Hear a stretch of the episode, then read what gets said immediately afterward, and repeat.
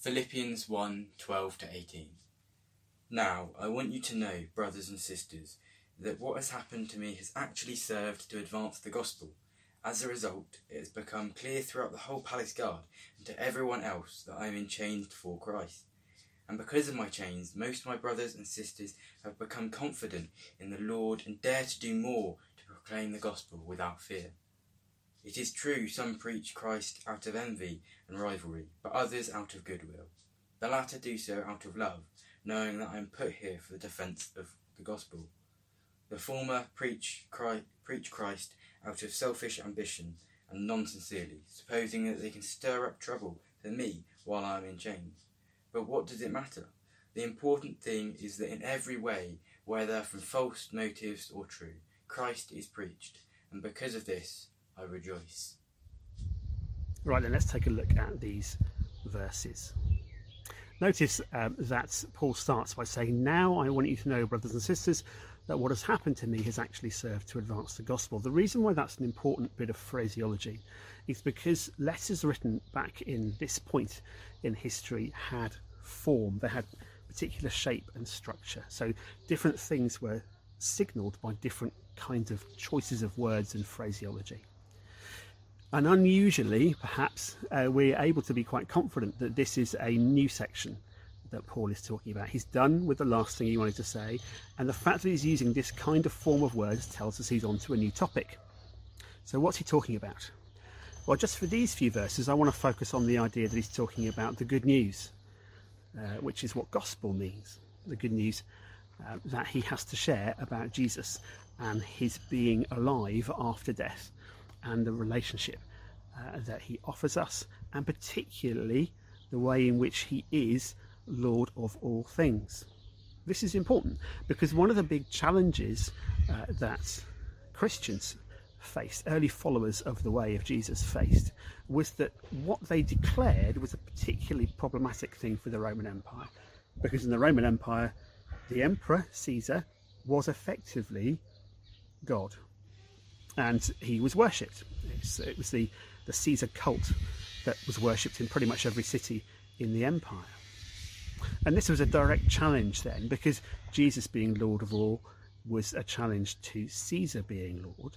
And that meant that when the followers of Jesus said, We believe that Jesus is Lord of all, they were being treasonous, I suppose. They were deliberately saying that the truth that Caesar said about himself wasn't true at all, and that there was someone else who claimed those titles. Now, that's a little bit of context, but it's not the only bit. It's important for us to remember what the church at Philippi was like. It was the first European church, so it had very little um, Jewish kind of reference points and context. And it was a diverse church. Its first uh, members were, we think, uh, a slave girl, uh, a jailer, and a trader, a woman who was traded in purple cloth. And her um, her group was women too, and so there's very likely to be a group of prominent women who were leaders in this church. We also need to think about where Paul is when he writes this letter. He is in prison, we are sure of that. Where he's in prison is something that isn't completely agreed on. Rome and Ephesus are the main possibilities. He is surrounded by uh, what he calls palace guard, and every city, uh, major city, had palace guard in them, but it may be that this was the um, kind of the the emperor's sort of personal guard if he was in Rome. There's a very good chance that the Praetorians, Praetorian guard would have been making sure that he was behaving himself. We also want to be aware that Paul has got to where he is because of his preaching and the things that he's saying, and that uh, he has a life philosophy, and that's important for the context of what he's talking about here, what he believes are the important things about the life he lives and the world in which he is ministering. All of that leaves us with some questions, not least kind of, you know, was it Ephesus or was it Rome? Um, how many people were there in this church at Philippi by this point? Does it make a difference? Uh, who was with Paul at the time, whether he was under house arrest or whether he was actually in a barrack somewhere? Um, and I think the fact that we don't know the answers to all those questions is important because it helps to remind us that our purpose as we study Scripture isn't so much to search for the right answers, although there definitely are some, and it's important that we recognise those. But but the priority really is to search for an understanding of, of Jesus because Jesus is the revelation of God. We get to know what God is like by looking at Jesus. Nothing is as useful to us in understanding what God is like as looking at Jesus and what he does and how he does it. And Paul is very determined to live in a way that reflects how Jesus lived. So,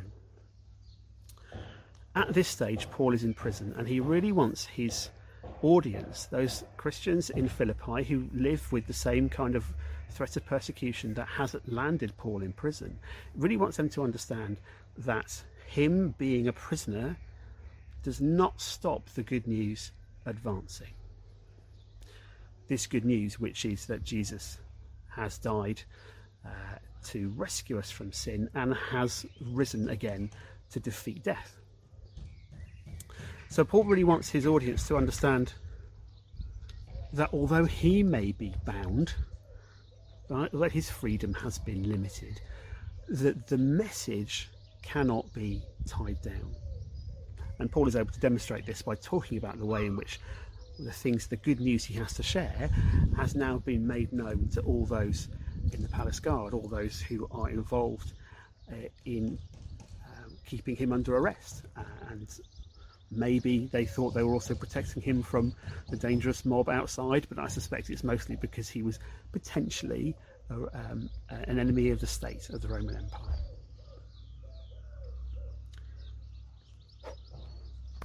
I particularly want to add one more thing before we uh, kick on and sing again. And that last thing is this the message, as Paul says, is not the same as the messenger. The message can live and thrive and travel even when the messenger can't. We are invited, commissioned maybe is a better word, by Jesus with the power of the Holy Spirit to live out this good news. But the good news isn't us, it's Jesus. And the reason why that's important is we need to make sure that we don't treat ourselves or the places in which we gather to worship as the good news itself. I'll take you back to this idea of flowers in the cracks that we talked about before. The great thing about those flowers is that they bloom and are beautiful even though they're found in unexpected places. They can still light up a situation, they can still bring colour and vibrancy wherever they are. They don't become flowers because they've been placed in a nice box or because they've been set out in a flower bed. They are already colourful and blooming and wondrous to behold. This means that, uh, as Paul reminds us, we need to be careful not to confuse the messenger with the message. Those um, disciples at Philippi, he really wanted them to understand, Paul did, that they were not to lose heart because he was in prison, and they were not to think that the work was done, or that the message was finished, or that the church had failed. He was where he was, living out that good news, challenging the culture around him that said that, that the good news was that Caesar would bring peace and justice, and saying, no, it's, it's Jesus who does that.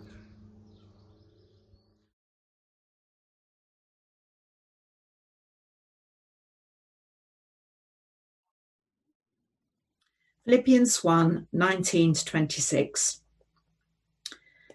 Yes, and I will continue to rejoice, for I know that through your prayers and the help of the Spirit of Jesus Christ, this will turn out for my deliverance. It is my eager expectation and hope that I will not be put to shame in any way, but that by my speaking with all boldness, Christ will be exalted now as always in my body whether by life or by death. For to me, living is Christ and dying is gain. If I am to live in the flesh, that means fruitful labour for me, and I do not know which I prefer. I am hard pressed between the two. My desire is to depart and be with Christ, for that is far better. But to remain in the flesh is more necessary for you. Since I am convinced of this, I know that I will remain and continue with all of you for your progress and joy in faith, so that I may share abundantly in your boasting in Christ Jesus when I come to you again. In this second section, let's have a look at what Paul is talking about uh, here. First thing I want to do is, is point out that he is determined to rejoice. Now, this is important for two reasons. One is because Paul is demonstrating part of his philosophy of his life, and that philosophy is that the thing that matters most is Jesus and the good news that he brings. And everything else kind of plays second fiddle to that. He's very keen that part of what he demonstrates to those who don't know Jesus as well as he does is that that is a good philosophy for living. In a way, he says, Does it matter? How big a deal is it whether I'm alive or dead? How big a deal is it whether I'm in chains or free? The thing that matters is that people get to hear about Jesus and get to uh, have the opportunity to know him, to meet him, and to follow him. Paul says in this context of being in prison that he won't rage against his circumstances or against God either. Instead, he doesn't lose sight of his calling and his relationship with Jesus. It's important when we think about this to also realise that there are enough examples in Paul's letters, indeed in the Acts of the Apostles, to show us that Paul wasn't um, one dimensional.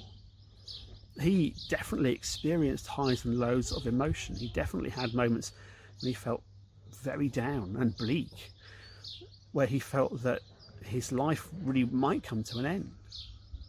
He was emotionally up and down, and his emotions changed, and yet his faith remained firm. And there's something really important in this too, and this is what I think it is.